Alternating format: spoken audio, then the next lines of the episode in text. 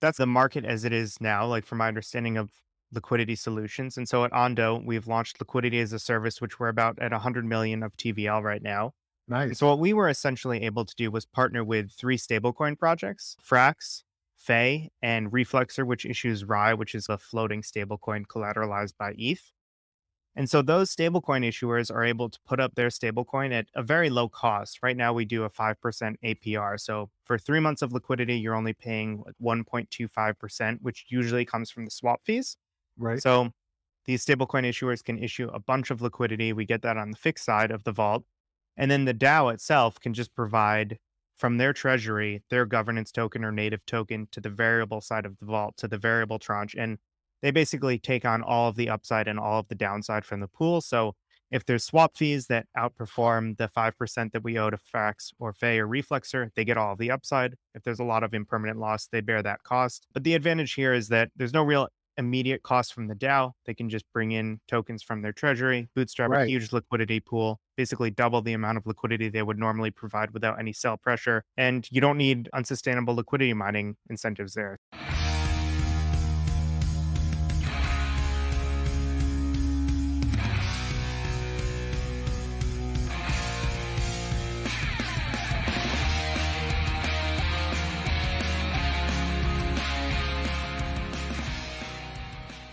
Welcome to Mission DeFi with Brad Nickel, where we explore projects in decentralized finance that are innovating and driving our mission of financial freedom forward. Thank you for listening.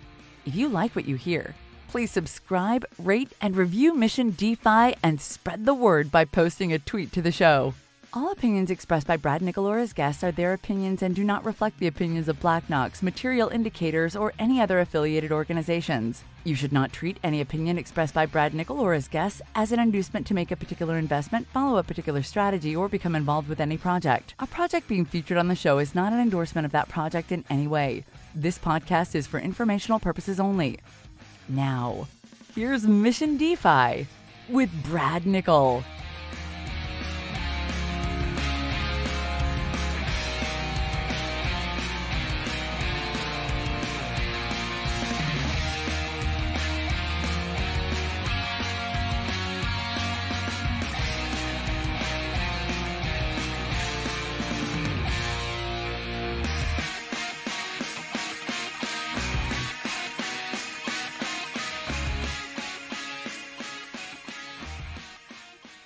So I'm uh, really excited to have on the show today Justin Bram. And Justin, uh, I know Justin because I w- I'm a fan, right? Justin creates some of the highest quality explainer DeFi content that you will find on the internet. And I have learned incredible amounts about protocols, how to keep safe, how to do things properly, and how protocols work and what they can do for you or not do for you from watching Justin's videos. And he and I have connected up and had some chats. So I've been involved in his community, which is a growing community.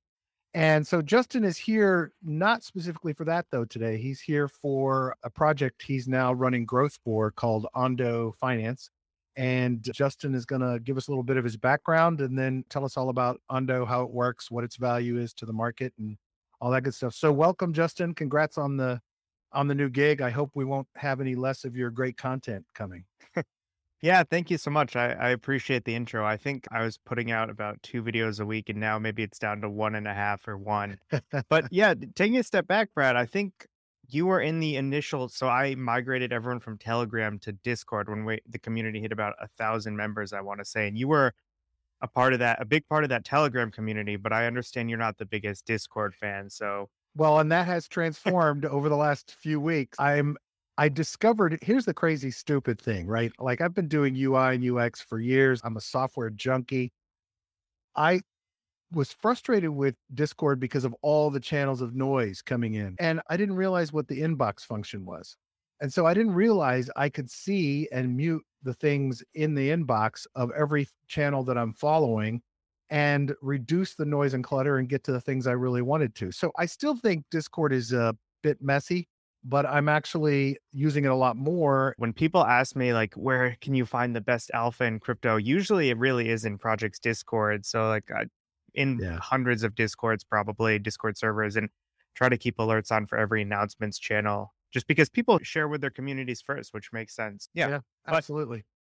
You are obviously deep in DeFi, but give us your background prior to crypto and then how you ended up in crypto and then diving into doing explainer videos of DeFi protocols.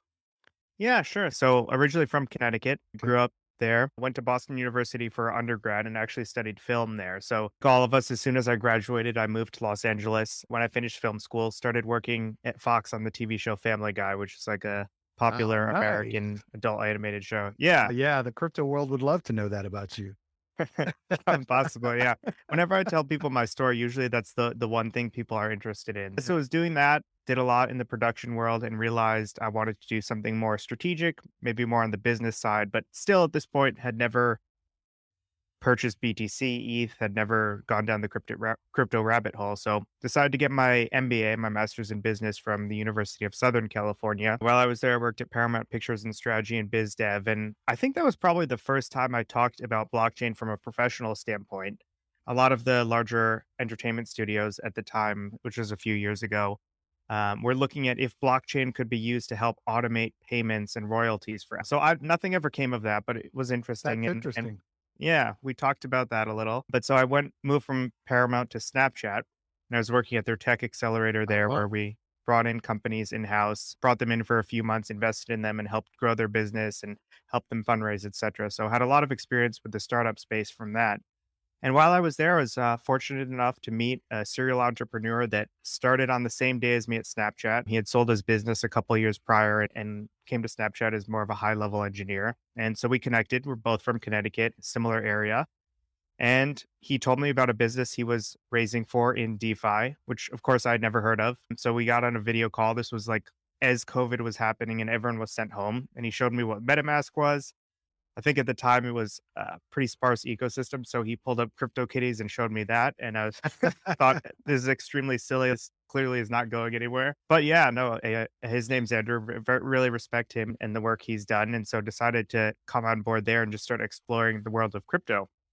So that project that I was working on for a year and a half was called Brink, or is called Brink, I should say. A lot of your audience, I would assume, is familiar with Gelato. So I would say it's comparable in some ways to Gelato, which is an automated execution network. So the way it would work is a user signs up on Brink, a proxy account, which is a full self-custodied smart contract account, gets deployed for the user, and then the user can just sign a gas-free gas-free message that gets monitored by a bot network of executors. And as long as they can fulfill the parameters of the signed order, they can fulfill the order and deliver whatever the user asks for to their proxy account. Uh, so I was working on that for a long time. Uh, Sorry, let me interrupt real quick. So uh, with Brink, it would work that the user can determine the trades they're going to take, but have that be automated based on maybe a set of rules or something. Is that the concept behind it? Exactly. So the most obvious use cases are conditional orders that you see in traditional mm. markets mm-hmm. and are starting to pop up in DeFi, like limit orders, stop loss orders, one cancels the other and of course this could go on to be like automated liquidity management etc got it. Okay. Very cool. Yeah. Very cool. And that project's still active and running and going right? Yep. Yeah cool. so still advising with the team and talk to them frequently. They're really great people admire what they're doing and yeah i think it's going to be an incredible project they're just deploying to mainnet in the coming weeks so nice. Yeah but yeah so when i was there we obviously there's no brink token at the t- at this point in time and so we were trying to think of like ways to get a community going. So i was like thinking about this and hmm. how can we get people to care when there's nothing they can buy there's not you know? So i was thinking why don't i just create some youtube videos? I went to film school kind of makes sense. I don't see any like analytical content on youtube that's actually educational and helpful that really goes in the weeds of defi at the time and this was only eight months ago. All i was seeing was horrible content with like people shilling things, crazy yeah. emojis and or crazy face facial expressions in the thumbnail, and just content that I personally wouldn't want to watch. And everyone I knew in this space that was extremely intelligent, because a lot of people in crypto are very smart, we just wouldn't appeal to them. So I thought there was like a market there, and I started making videos and it's fortunate that caught traction just because I would make a video about a project and then I'd reach out to the project and just genuinely say, Hey, I made this video. Would you mind sharing it with your community? Maybe it could help them. And I tried to make unbiased content that didn't shill anything, that was just really educational, help people understand how these complicated projects work. So the first video I made was about Frax. Still a huge fan of Frax to this day. I've been a part of this community for about a year. Yeah. And we can talk about how that's all come full circle at Ondo in just a bit. But yeah, so about eight eight months ago, I started this YouTube channel and Discord community, which has grown pretty well. And yeah, so I met the Ondo team a few months ago really liked what they were doing, how they were trying to build the first decentralized investment bank for DAOs and other investors. Just really fell in love with the mission and the team and decided to jump on board as head of growth there. I think your videos took off because number one, they were genuine and unbiased, but number two, you really filled a huge need in the market. And I'm sure that your growth was not only from the projects sharing it, which obviously we all kind of leverage, like when we're doing interviews or whatever, but that also because um, the search engines would pick you up because people would like it and recommend it because the quality of the content was so good. Like I said, I, I highly recommend everybody. If you want to learn about protocols that you've covered, you're the best person to handle it. It's oh, thank you, Brad. I so, appreciate that. Great. It's brilliant work. Good stuff.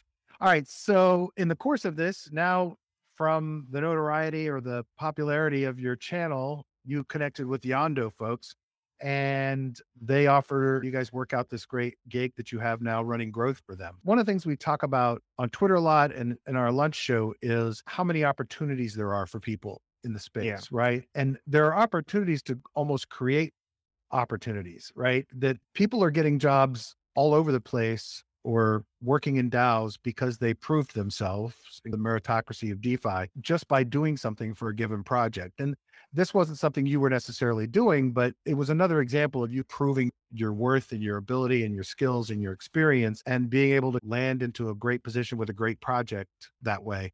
I really try to encourage people to realize that the opportunities right now in this space are absolutely tremendous. So. Yeah.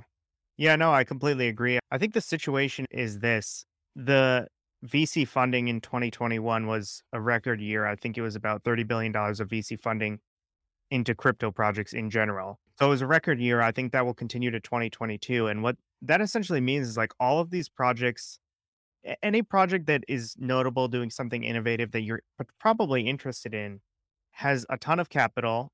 They're really bright people, they're building, but there's just no one to hire. Like it, it is so hard hiring in this space because I always joke around there's like two types of people in crypto. If you know what you're doing in crypto and you've been around long enough, you're probably financially independent and you don't need a job or like you'd have to offer that person so much money just to come and and work with you.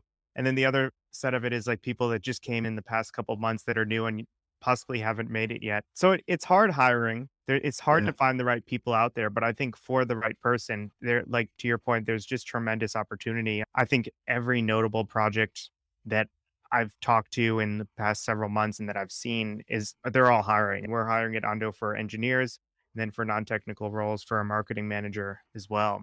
Yeah. Um, I was um talking to a guy in our community the other day who's got this 15 years of digital marketing expertise.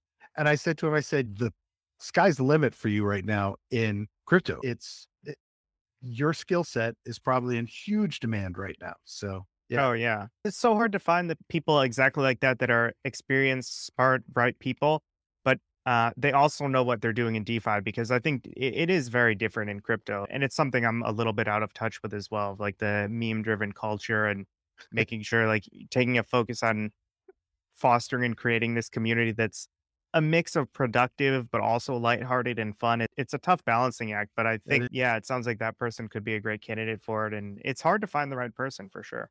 No, it is. It's hard to be able to kind of balance the memes and the shit posting and be, getting the right tone in what you're doing. And it's almost like a personality thing. It's funny. I was thinking about uh, Jaws, who does social and growth for for Olympus DAO, and he is so irritable at times when he's posting on Twitter.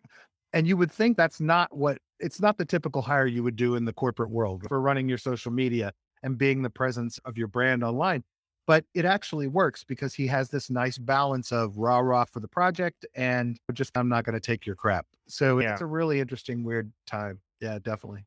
Anyway, yeah. I think the opportunities are tremendous. So anybody looking for a engineering or marketing manager gig, contact Justin Yeah. Ondo. I would say most of the talented engineers probably have no issue at all finding anything. It's the Not non-technical people. And and I think part of the reason for this is from like the first 10 to 20 hires, 10 to 15 to 20 hires or 0 to 15 hires, there might only be one non-technical person on the team or maybe two.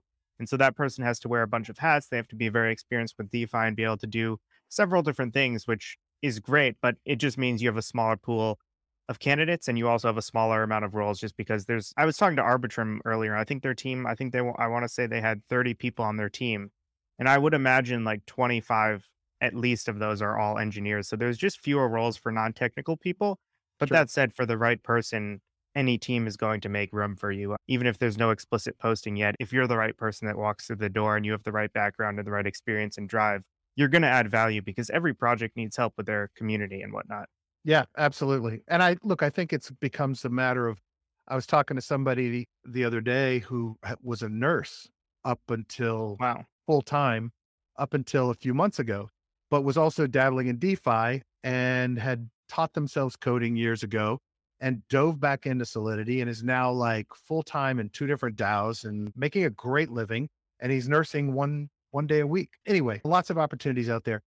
In real quick before we get into Ondo, what is your kind of feeling and take on the market and projects right now? Do, you get a, I'm getting a sense of, and I'm glad to see that we're starting to see more kind of a focus on fundamentals, a little less aping and craziness right now. But what's your feeling out there? I would say torn. No one knows what's going to happen in the next couple weeks. I people that have watched my content know I have a large ETH bias, but if you have a large ETH bias and it had one in 2021, you probably underperform these other layer ones for better or worse. Maybe if I was actively trading and bouncing between these L1s, I probably would have not done too well, but you never know. So I think I put out a, a 2022 predictions video. I think 2022, we're not going to have a parabolic move to the upside or the downside. My hunch is Ethereum will continue to lose market share and these other layer ones will continue to compete just because it makes sense. We're all doing it. We'll follow the incentives. That's fine. Right now, most people value tokens off of TVL for better or worse. It's probably not the best metric, but if Right. that's what we're all going with as an industry, Ethereum's probably going to lose relative TVL to the others. I think the market's going to continue growing. But as far as if we're in some sort of a, a super cycle or if the market will be cyclical, of course, I don't have any of the answers, but my hunch is so much money is pouring into this space from a VC perspective that you're going to have like secular eh, s- sectors of the crypto market are going to outperform and do well and sectors won't. So I would say it's possible that in 2022, maybe Bitcoin and ETH don't do exceptionally well, but whether it's NEAR in the Aurora ecosystem that a, a ton of money and VC money is pumping in there and innovation is happening there. I think it's possible we're going to see different sectors, especially NFTs, decorrelate from Bitcoin at least a bit more than they have in the past. So we'll see. Hopefully the party continues. It's been 2021 was my best year ever. Sure. I hope 2022 is even better, but it's very possible it's not. So Yeah, no, and look, I think anything, any type of decorrelation, I think is a positive sum for Yeah. all of us. So I'd love to see more of that. Absolutely. All right. I was just gonna say if we we want it, we should do uh, if we have time at some point, we should talk about specific projects. I, I'd be curious to hear which ones you're excited about, which you aren't. I have some contrarian takes on some of these projects, but sure. uh, they get me in trouble a bit. But in No, any- that's all right. I am excited about Frax. I have been since I met Sam, and not quite as long as you have been, but I think there's just number one, I think the the concept is awesome and the protocol is awesome. But number two, I think he's a biz dev, just a machine. And I think he's putting Frax anywhere and everywhere he can. And I know that he's a trustworthy kind of person, operator. And so I've happily introduced him to a couple of folks as well on projects that I think make a good fit for them. I've been a big Frax supporter for a year now, been in that community. And to your point, I think it's really due to Sam and the team and, and the community. I think it, would have been impossible a year ago to say Frax is the future of stablecoins or they're going to hit, I think recently $2 billion of the Frax stablecoin issued.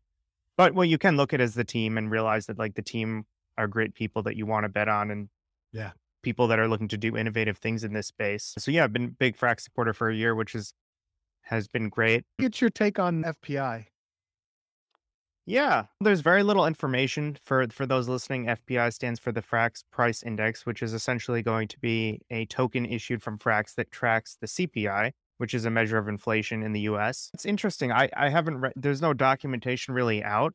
I do wonder if inflation as a narrative has faded into the background a bit in a sense that like a year ago the hot take was how do we protect against inflation and BTC was this amazing inflation hedge.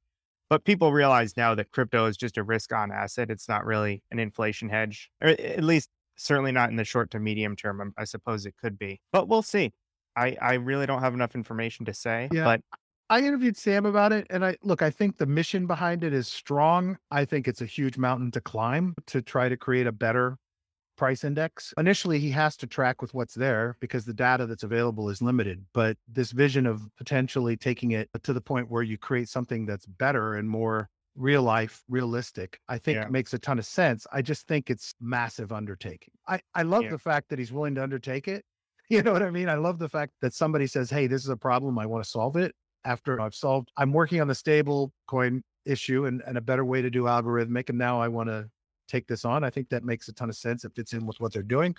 I just, I don't know how realistic it is or is not. Yeah. And I think a lot of your users, if they're speculating on FXS because they've announced that they're going to do an FPI airdrop for FXS holders, and you get a boost if you stake it for a certain amount of time through their VEFX platform. But one thing I, I think I've realized, and it just makes a lot of sense, is when an airdrop is pre announced, and we all know like a project is doing an airdrop or there's some airdrop associated with something, in, s- in some ways, I found it gets priced in, and you're just going to have a lot less upside than when no one sees it coming, just because Yeah. you're going to get diluted the price of FXS has already gone up a ton. And so you have to wonder how much upside is left if you're just looking at it now. Now that makes total sense. What else do you like? Anything else? Yeah, I put out a video on the curve wars. I'm very fascinated with the curve wars and I think Convex is the token to speculate on if you want to bet on the curve wars. One interesting fact, and I, I could get into an explainer of how it works, but it's probably not a good use of time. But the short answer is the Convex token allows users who control the Convex co- token control how Curve allocates rewards for different pools. So the thinking is that uh, different projects want to control Convex or pay Convex holders to vote to have their pool incentivized so people provide liquidity and they have deep liquidity and people lock up their tokens. So right now with Convex, I believe, and the numbers probably change every day or every week, but about $1 of Convex bribes, if a protocol bribes Convex with $1 worth of bribes, that translates to about $4 of rewards in the Curve token. Yeah. So I think there's still some room there for the Convex token to have some upside or bribes to. Right now, the bribe APR for Convex, I think, is about 50%. So you can stake your Convex. Protocols bribe you to vote to provide liquidity or to provide, provide incentives for their liquidity. And so I think there's either room for the Convex price to increase or for the bribes to increase, which I would expect translate to an increase in the Convex price. So really fascinated in those. But I suppose I'm always hesitant to enter DeFi projects because if you look at any DeFi project after the hype cycle, it always underperforms ETH. So this is pretty much like a hands down. And and it, you can also substitute ETH with whatever token or gas L1 token you love, whether it's Avalanche, Solana. Like none of these tokens in these ecosystems in the long term outperform the gas token, at least not yet. Even if you love the Curve Wars, Curve has drastically underperformed ETH over the last year. So something to keep in mind. I try not to speculate on these DeFi tokens unless I have some sort of alpha knowledge or there's a cat- catalyst coming up. I was listening to uh, Cobie on Bankless this morning, driving my daughter to school, and he's been pricing every his entire net worth in ETH since uh, the beginning of 2021. Mm. And I was accumulating at the beginning of the last run up completely by luck. It was not any skilled analysis on my part, but was accumulating all the way through. And it makes a ton of sense that if you're going to speculate on these DeFi projects, you're you've got to be somebody that's coming in and out. You're not if you want to outperform. Yeah. uh, Which is also a tough task, right? Like Yeah, it's who brutal. among us can beat the market and trade? Yeah, Most probably you can, but we all still love trying. we never stopped. Yeah, I think what it comes down to is I love the curve wars are fascinating. Convex is fascinating. But if you were to say, I don't know what's going to happen over the next five years, but I can be 99% sure ETH will be around in five years and BTC will be as well, and maybe some others. But I can't say with 99% confidence that Curve will be here. These platforms are valued incredibly richly. I think Curve's fully diluted valuation, which I prefer going off of fully diluted over circulating, is like 15 to 20 billion now, which is absolutely insane. There's no, Right.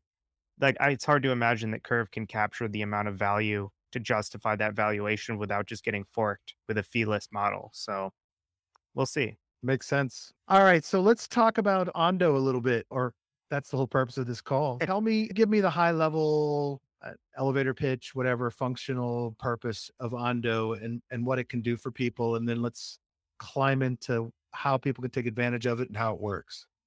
Yeah, thank you. So Ondo's goal is to build uh, the first decentralized investment bank that would service DAOs, retail users, traditional finance institutions, etc. And we have a very large roadmap with a ton of different products that would fulfill those services and the needs of DAOs, et cetera, et cetera. There are two products live right now that users can look at on, on the website and play around with. The first is a structured products product, which I'll explain in just a minute. And the second is our liquidity as a service offering, which I'll get into as well. So, the first product, the structured product offering, what it essentially allows users to do is split out a liquidity pool, which is traditionally two sides. So, if you provide liquidity on Uniswap, on SushiSwap, let's just say the ETH Uni pair, you have to put up ETH and you have to put up Uni generally in 50% increments. So you put up 50 50 of each, you're getting exposure regarding price to both of those assets. You're getting exposure to some amount of impermanent loss. And in exchange for that, you're getting swap fees. So at Ondo, what we can do is we figured out that we could actually separate a liquidity pair out into two sides. So one side would be called the fixed tranche, and this tranche gets a fixed yield on the underlying asset. So in ETH's case, let's just say we could offer a 20% fixed yield on ETH. No matter what happens, that side is not getting exposed to impermanent loss unless there's some extreme event. And it's also not taking on any additional risk aside from the underlying exposure of ETH uh, Okay. in most scenarios. In addition to that fixed side, you have the variable tranche, and let's just continue to use the Uni token as an example. So this side of the pair gets a lot more upside. There's a higher APR, but it's variable. So it fluctuates, it's very volatile. And this side of the pair basically gets all of the upside, and they also take on the downside risk of impermanent loss. It's a general structure of how these vaults work. Basically, it allows users to only have exposure to one token and to trade risks between both sides of the liquidity pair. So you can enter you can enter into the more conservative ETH pair, ETH tranche, and know that you have a fixed yield you're going to get from that. And I'm assuming you lock in for a certain period of time. Is that how it functions? Yeah, good question. We are launching Perpetual soon and Mm. mid duration entry and exit as part of a V2. So users will have a ton of flexibility there. But as it is today and the V1 launch of the project, there's essentially a subscription window where anyone can put up ETH, anyone can put up the other side of the pair, Uni, let's just say. Um, that's open for call it three days. We see how much volume or liquidity we have that we can match with each other. And so then those two assets are paired and deployed to, let's just say, Uniswap or SushiSwap for now. And then the liquidity sits there for a predefined period of time between 30 days and 90 days, is what we've done historically. And then after that time period, the assets are returned to the users in basically the advertised APRs. Nice. And when you open the subscriptions, do you find that the more conservative side or the higher risk side gets subscribed faster? Yeah, it's a good question. So we're playing around with this right now. We've found that there's an unlimited amount of demand for ETH as the fixed yield asset. At, I'd say, and we haven't done lower than 20%. We've done between 20 to 25% APY for ETH. We found there's like an unlimited amount of demand there. Like that side will essentially always be filled for the fixed Right. yield ETH vaults. So perhaps there's something to lowering the APY there if needed. As far as the variable yield token, it really depends on the project's community. We recently launched a convex one that was I don't think it was sold out, but it did pretty well. There was a lot of interest there. And if we can partner with another DAO and get the DAO to basically let us talk to their community or co-market this with us and then people from that DAO want to provide that token, really believe in it and want to speculate on it, there's interest there. But yeah, traditionally the more risky side has actually been harder for us to fill just because on the variable side, returns can actually potentially be negative if impermanent loss is drastic. So Sure. Sure. No, that makes Yeah. sense. No, obviously people either have to believe in the token and, and just want to take that risk, or they feel like there's, you know, some inherent reason that token's going to be stable or up. Yeah. Yeah, Yeah. absolutely. Okay, so that's one side of it. You said there's another component to what you guys are offering. Yeah. So we have one other product that's live now, and that's our liquidity as a service offering. And so the way this works is we looked at the space and realized there's really three people in this space that are trying to provide or help DAOs get liquidity without these unsustainable liquidity mining incentives. There's a lot of data out there about why yield farming liquidity mining isn't sustainable and it's not healthy for a project. I can share resources later if you want to share with anyone, but there's some great info from Nansen basically that most people exit a liquidity farm on the first day actually and then by the end of the first week pretty much everyone's out and then by the end of the month like there's no one there and the, the token price is extremely volatile people initially have to buy the token to stake it so it pumps and then everyone's just dumping the rewards constantly so it goes down so probably not the best mechanic and even if it worked and it bootstrapped a community it's a really expensive thing to do so Sure. we looked at the competitors in this space. One of them is Olympus Pro, which I'm sure you're familiar with. I would argue that Olympus Pro isn't a perfect solution because it's a huge cost for DAOs. Basically, they have to sell their token at a large discount. The discount ranges, but usually it's a greater discount the more thin their community is. So if they have a strong community, maybe they only need to sell their token at a 7% discount. If they don't have much of a community, it might drop to 20%. So they sell this token at a discount. And then after five days, the user can claim that token and presumably dump it on the market, or I suppose they could keep it. Now, in exchange for this like cost to the DAO, this explicit cost of selling it, they get usually their asset, so their token paired with another token as part of liquidity pair. So they're not really limiting exposure to their to their treasury to their underlying token. They're just selling their token at a discount which is quite expensive and getting some small amount of liquidity for it. So i would argue like this is probably you probably can see this in the market. Olympus pro only has 30 million of tvl i would say. So there hasn't been too much demand for this product but in any case there's pros and cons to that then there's Tokemak which is a very interesting model where Tokemak basically requires DAOs to submit a lot of their token to the Tokemak treasury or the DAO. And then Tokemak accrues a bunch of base assets like ETH and USDC. And then TOKE voters vote to decide where to deploy liquidity. So they can vote to decide to deploy liquidity to say FXS, the Frax governance token, to OHM, the Olympus governance token, etc. So I think it's probably not the best system because every week you you might run into a bribing system like you did with Curved Convex, where projects have to bribe Tokemak now to get their liquidity. And so it Right. wasn't really that like they they don't have control over the liquidity. They don't choose where it gets deployed. That's up to TOKE voters. So it's not really consistent, reliable liquidity. And in addition, while this is right now, it's great for users that are getting a ton of TOKE farming rewards. TOKE hasn't deployed liquidity yet, but their farm is live. But the TOKE token is the backstop for impermanent loss, which I don't think is sustainable, but we'll see, of course. So yeah, that's the market as it is now, like from my understanding of liquidity solutions. And so at Ondo, we've launched liquidity as a service, which we're about at 100 million of TVL right now. Nice. so what we were essentially able to do was partner with three stablecoin projects, Frax, Fei, and Reflexer, which issues RAI, which is a floating stablecoin collateralized by ETH. And so those stablecoin issuers are able to put up their stablecoin at a very low cost. Right now, we do a 5% APR. So for three months of liquidity, you're only paying 1.25%, which usually comes from the swap fees. Right. So these stablecoin issuers can issue a bunch of liquidity. We get that on the fixed side of the vault. And then the DAO itself can just provide from their treasury their governance token or native token to the variable side of the vault, to the variable tranche. And they basically take on all of the upside and all of the downside from the pool. So if there's swap fees that outperform the 5% that we owe to Frax or Fei or Reflexer, they get all of the upside. If there's a lot of impermanent loss, they bear that cost. But the advantage here is that there's no real immediate cost from the DAO. They can just bring in tokens from their treasury, bootstrap a huge liquidity pool, basically double the amount of liquidity they would normally provide without any sell pressure. And you don't need unsustainable liquidity mining incentives there. So that's what we built now and just getting that started and onboarding new partners. that sounds really powerful. It's obvious that if you're if you're providing both sides of it, there the the gain and having the liquidity is awesome, and if there's upside, so uh, it's no it's a no lose scenario and a potential bigger win scenario for projects to to invest that way. Do you Yeah. expect that'll become the largest part of Ondo's existence eventually? Yeah, it's a good question.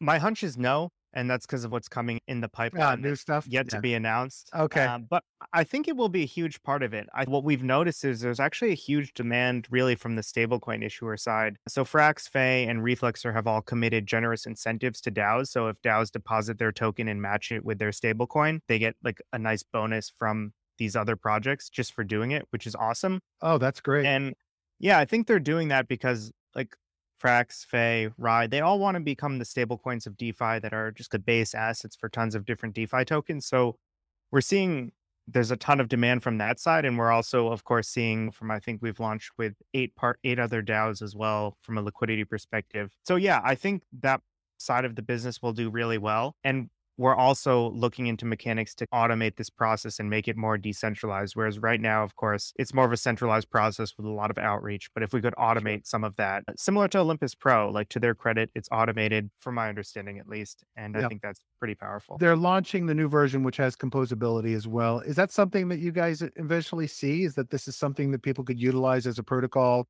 themselves to to create products around, or at least integrate with with their existing protocol in some way? Yeah, I think potentially. It's not something we've explored directly. I think there's still some challenges or risks I think we need more clarity around. So, for instance, let's just call say Fei partners with token XYZ. If token XYZ goes down 80% or more, like Fei can start to become uncollateralized and have a negative yield on their fixed yield position in this extreme scenario we talked Sure. about. And so there are risks there, and we have to figure out the best way to model out what the stablecoin issuer deserves for the risk. Right now, we've all agreed upon 5%. And so we'll see. Maybe that's too high, maybe that's too low. But there are some kind of high touch elements that we would love to automate away and create it a much more permissionless system. But I think that will take a few months. In terms of people that are members of the Ondo community, what's the what are the tokenomics for the community, or, or what happens with Ondo in terms of the people who are are participating? So there's no Ondo token. Okay. Announced. Okay, announced. Gotcha. Okay. So I'm not sure what I can. So there's nothing you there. can't answer that question. yeah, I will just say clearly the commu- community is in some ways the most important part of a project. Of course, you need an innovative product and it needs to work. Sure. But if you look at projects that have had short term, medium term, long term success, a lot of that is because of their community. And yeah, I think we just never want to forget about our community and and make sure that everyone's incentivized to do the right thing and enjoy the product. Yeah, I made the assumption there was a governance token of some sort. So that that's Well, ever yeah, not not yet. No, nothing announced there. No, okay. That's interesting. That makes your job really interesting, right? Because then uh, primarily the community you build are participants. It's unu- it would be rather unusual to have a large community of people just cheering Ondo on. I'm assuming though that you guys can drive a lot of participation from your partners who are from tokens that you have in the project. Is that kind of what's been happening? Is that you guys have been driving people to Ondo because somebody will be listed on the site in one of the pairs? Yeah, I think so. We're trying to do a lot of stuff with our partners. Like Fei has been a huge help at this. We're trying to revamp our co-community work with Frax and Reflexer. But part of it is going to other discords and doing community calls with them and community calls in our Discord. I will say though, to your point, it is very interesting having a community with no token. I Right. think there's some benefits and drawbacks to that. The main drawback is your community is going to be less engaged if they don't have something to speculate on. Sure. But the plus side is I haven't worked with a project that has a token, but I've obviously observed it. And my hunch is when the token's doing well, everyone loves you. And like this project is going to solve wor- world hunger. And it's like the best thing since sliced bread. And everyone's happy. But obviously, that's not how it always plays out. Tokens go down in price. What goes up and outperforms must come down. And so I imagine when the token's underperforming and that's all people care about because that's like the, all they're incentivized to care about. It causes a lot of strife in the discords. Yeah, I think there's pros. So you're glad not to have that. The interesting thing is the lack of a token actually ties in so nicely to the philosophies that you were talking about earlier about your own investment strategies and some of your opinions about some of the projects out there and what does and doesn't outperform ETH or what have you. That's a really interesting place for you to be. I think that's awesome. Yeah, no, I certainly enjoy it. Yeah, we'll see. I think I sometimes I wish I was anonymous. If we had a token out today and it was down 20% against ETH, you you would definitely wish you were anonymous. but I think it's too late for that for me. Yeah, I get it. I, yeah, you're done with that. You're Yeah. try to do a non now would be a nightmare. So what can you give us some generalized kind of path for the future for Ondo or without disclosing, you know, too much of the roadmap ahead that you guys haven't publicly talked about? Yeah, sure. We want to follow the liquidity. Right now, there's a multi chain narrative. And to that point, there's a ton of liquidity multi chain or on different chains, whether they're layer twos or side chains or just like their own freestanding layer one. So we want to be where the liquidity is at from an, e- if a, a chain is EVM compatible, there is an engineer engineering hurdle to get there, but it's not too high. So Right. we want to be where the liquidity is at. Even better when a lot of these different layer ones and side chains and layer twos are incentivizing you coming to that chain. So certainly that's a core focus. And then part of following the liquidity is, of course, where are people actually transacting on? Is it on Curve? Is it on Convex? Is it on Uni, Sushi, Balancer? Right now, we deploy liquidity to Uni and Sushi, but of course, we're looking at all options to see where we can source the best yields for users and actually make the liquidity productive because in my view it's it's just not going to be sustainable if we're just living off incentives i think the liquidity has to be put to work and we don't want to deploy meaningless liquidity that's just there to collect rewards Sure. Now that makes total sense. In your user data, do you find that do you find that a lot of the, the wallets utilizing Ondo on both sides of the equation are repeat? By that, are people who are on the speculative side staying in the speculative side and just picking another pair when they have the opportunity, and the more conservative folks are over on the ETH side of those pairs? Or do you find that it's a mix and and people are trying all kinds of things? yeah i think we've seen what you're alluding to where like a eth fixed yield depositor last month is probably going to want to deposit for a fixed yield this month like presuming they can subscribe in the subscription window and their collect their liquidity is accepted as far as the other side of the pair there's definitely a, a bit more variety in, in zero x depositors just because not everyone wants to hold the convex token or the bitdao token or whatever it is Whatever so it is, sure. see some variety there. One interesting thing we see, which I I still can't believe people do this, but like they'll just deposit like 0.001 ETH and pr- like clearly just a airdrop farm, right? And it's hard to imagine projects. I, don't think it's worth the gas cost. Like I don't think That's nuts. projects are ever going to airdrop to people that deposit Point clearly zero a zero big one. amount Yeah. anymore. So That's interesting. That's really Yeah. funny. I never even thought about people doing that. That's hilarious. yeah, If you're going for an airdrop, why wouldn't you just look at it and say, "Oh, look, I can earn this. Why wouldn't I just earn this while I get the airdrop qualification?" That's just bizarre. Yeah, maybe it's a lot of bot activity that bots Maybe just so. track notable projects and deposit and try to Sybil attack things. But yeah, from my understanding, it would be pretty gas, especially on ETH mainnet, gas Oh, yeah. intensive to deposit a trivial amount. And yeah, I get not everyone can deposit 10 ETH to something, but Right. we see like things that would be worth like literally single digit dollars that just doesn't make any sense. So when you guys, so you intimated that you're looking at other L that you can launch on. I'm gathering is what Mhm. you were just talking about. And so then in each of those L1s, is that something where you would continue to operate with sushi on those platforms, or do you work also with? Will you be working with other dexes and swaps for li- providing liquidity? Other dexes as well. Yeah. So, like I said, we want to go where the liquidity is. The benefit to Sushi is Sushi provides a ton of rewards for notably their 2x pool. So, if we can put liquidity on top of a Sushi 2x pool, Ondo effectively, in some ways, auto compounds that pool for the user. It doesn't really take on exposure to the rewards token. So, that's just a boosted yield for the user. So, if we see on chain XYZ that there's a really popular DEX. I don't know, like Trader Joe is an example that Sure. has a ton of liquidity mining rewards. It makes sense to see if we can offer that for the users in time. Yeah. That makes total sense. Cool. And th- these are all, most everything is a Uni V2 fork. So the mechanics are pretty similar. Yeah, yeah. So it's not too difficult for you guys to do the integration. Um, is there uh, kind of anything else we should know about Ondo? Like uh, you said, you're looking for marketing people and always looking for engineers. Uh, that'll never end, probably. Yeah. Anything else we should know about the project, the team? I didn't even ask you about the founders and the team that that that are already there that kind of you joined. Yeah, sure. So I guess the first part about the founder, his name's Nate Allman, a brilliant person. Actually worked at Goldman Sachs, their digital assets group. Nice. and uh, left to start this after realizing that there were a lot of traditional finance products that just weren't yet available to DeFi.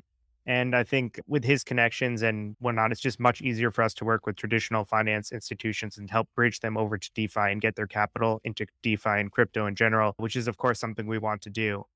As far as your first question about learning more about Ondo, getting involved. So I'm pretty easy to find on the internet. You can just on Twitter, you can search Justin Bram. My Telegram is Justin C. Bram. So if anyone has questions, feel free to reach out to me or anyone of the admins in the Ondo Discord. They'll probably send you to me anyway. If you're looking for a role and you're a talented engineer, marketing, BD person, if you're interested and talented, definitely reach out. You can feel free to contact me directly. Um, just happy to talk to you. And if there's any way I can help, I would love to as well.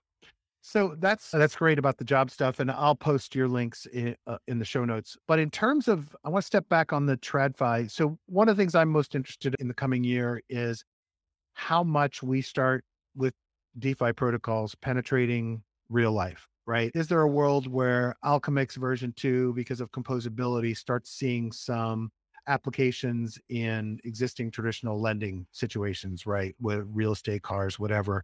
Um, it sounds like for Ondo, that's actually going to be one of your big biz dev fun- uh, focuses. Is that something you guys are going to really be focusing on kind of in 2022? Or it's just kind of something that you're building to over time to to try to start integrating and bringing in TradFi folks?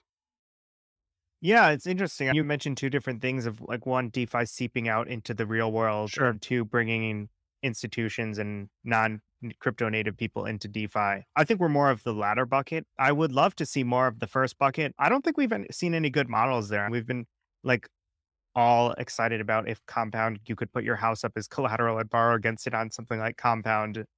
I think we've all like been excited about that, but I haven't seen much progress there yet.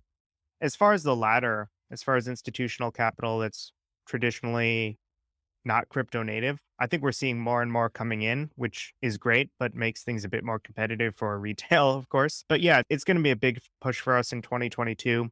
We haven't yet announced who the partner is, but we've partnered with a, a larger institution that can basically provide our one of our entities a bunch of ETH that we can then use for our liquidity as a service offering. Now, like part people don't want to be paired with stablecoins, they want a more correlated asset. We have basically like a near unlimited supply of ETH that we can provide for different DAOs that need liquidity to pair with their token. So this is just one example, but yeah, it's going to be a big push for 2022. That's awesome. Are you familiar with Eric Ervin at uh, OnRamp? I'll connect you guys up offline. They he, OnRamp Invest is a as a platform that integrates with all kinds of institutional and financial advisors out in the real Oh, world, cool. and they provide a gateway to crypto for those folks. So something I think that's more conservative, like the the stable side of these tranches, might be very interesting to them. We'll- Yeah. I'll connect you up.